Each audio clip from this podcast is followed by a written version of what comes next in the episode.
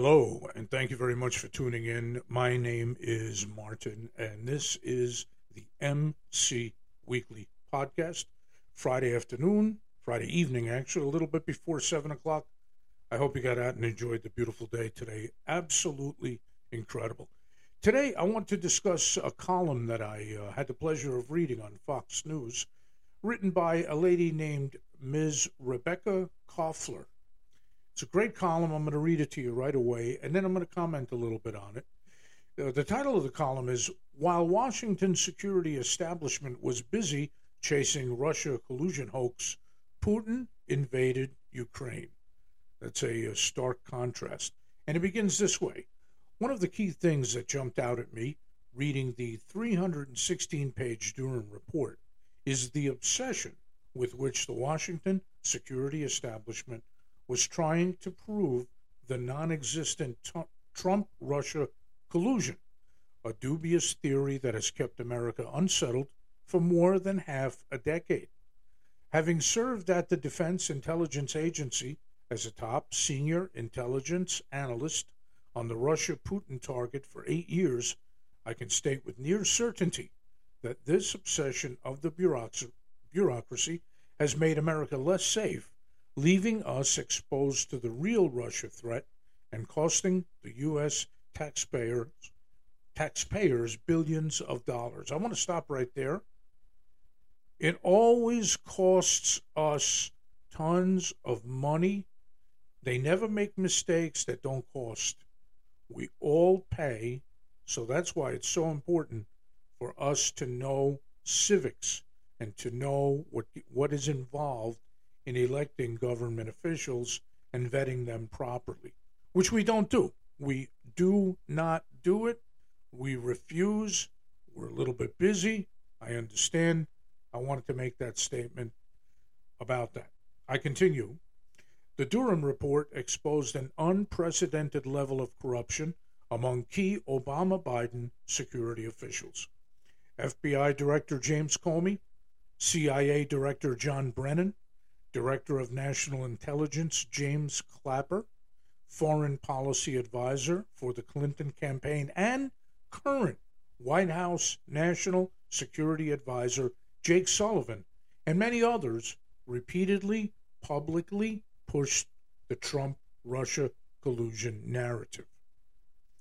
Behind closed doors, however, in classified testimonies before the House Intelligence Committee, Intelligence Committee, they admitted having no empirical evidence of a conspiracy between the Trump campaign and Russia. The establishment's preoccupation with getting former President Trump through FBI's crossfire hurricane investigation, for which there was no justification. As special counsel Durham concluded, very likely resulted in the misjudgment of the actual Russian threat. Again, I want to break in to this great column. I want to add something of my own.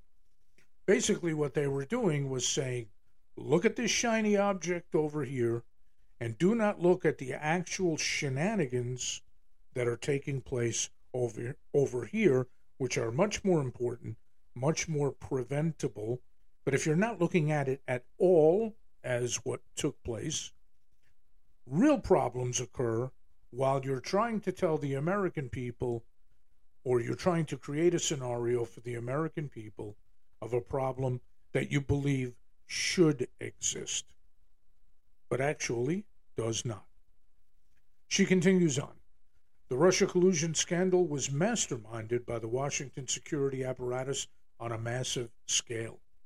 This could only be done by realigning the intelligence resources assigned to the Russia target away from collecting and analyzing secrets that are critical to understanding Russian President Vladimir Putin's mindset and detecting his regime's plans and intentions, such as the invasion of Ukraine. The focus would have moved toward the labor intensive task of sifting raw intelligence to find something that substantiates the top management's agenda of proving the collusion hoax. The bureaucracy, bureaucracy's typical reaction to any new priority du jour coming from the top is an immediate creation of an interagency task force, Tiger Team, quotation marks, Crisis Response Squad, and the like.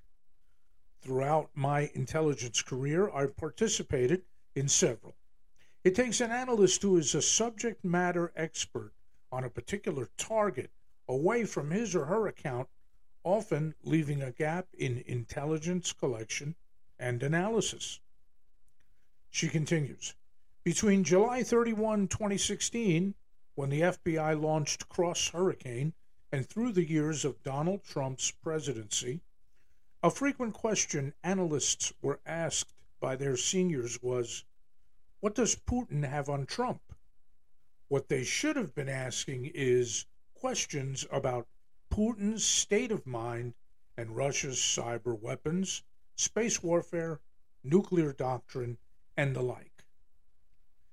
It is likely that such misuse and misalignment of analytic resources to prioritize the sham investigation eroded our intelligence posture on Russia.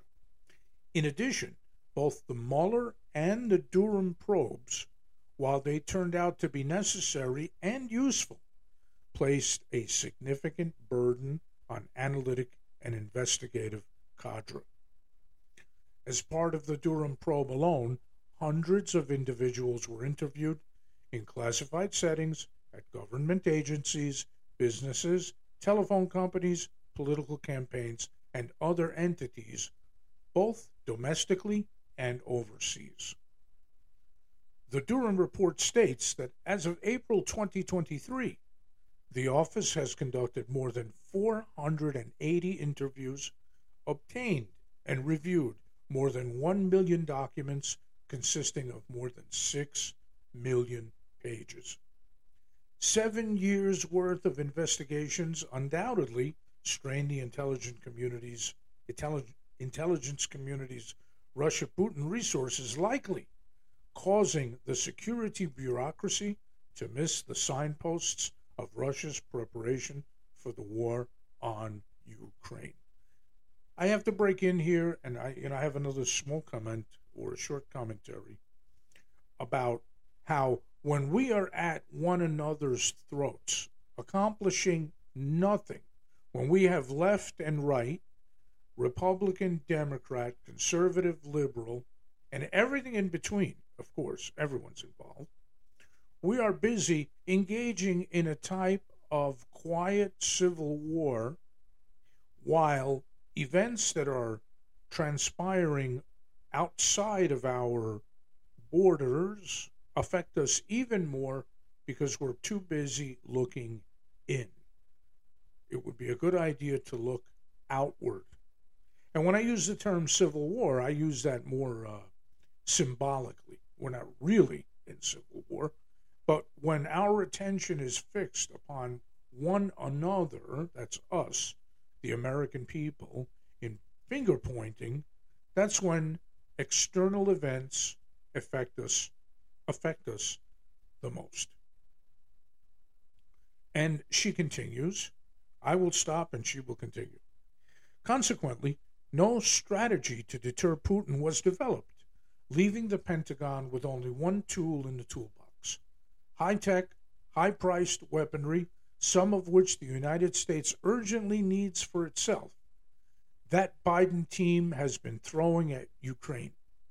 That Biden is demanding Americans funnel military aid to Ukraine indefinitely only proves that Washington is now engaged in fighting another endless war. This time, a proxy one with Moscow. And as usual, the bureaucracy is having Americans pay for it. Once again, I have to reiterate here we go again.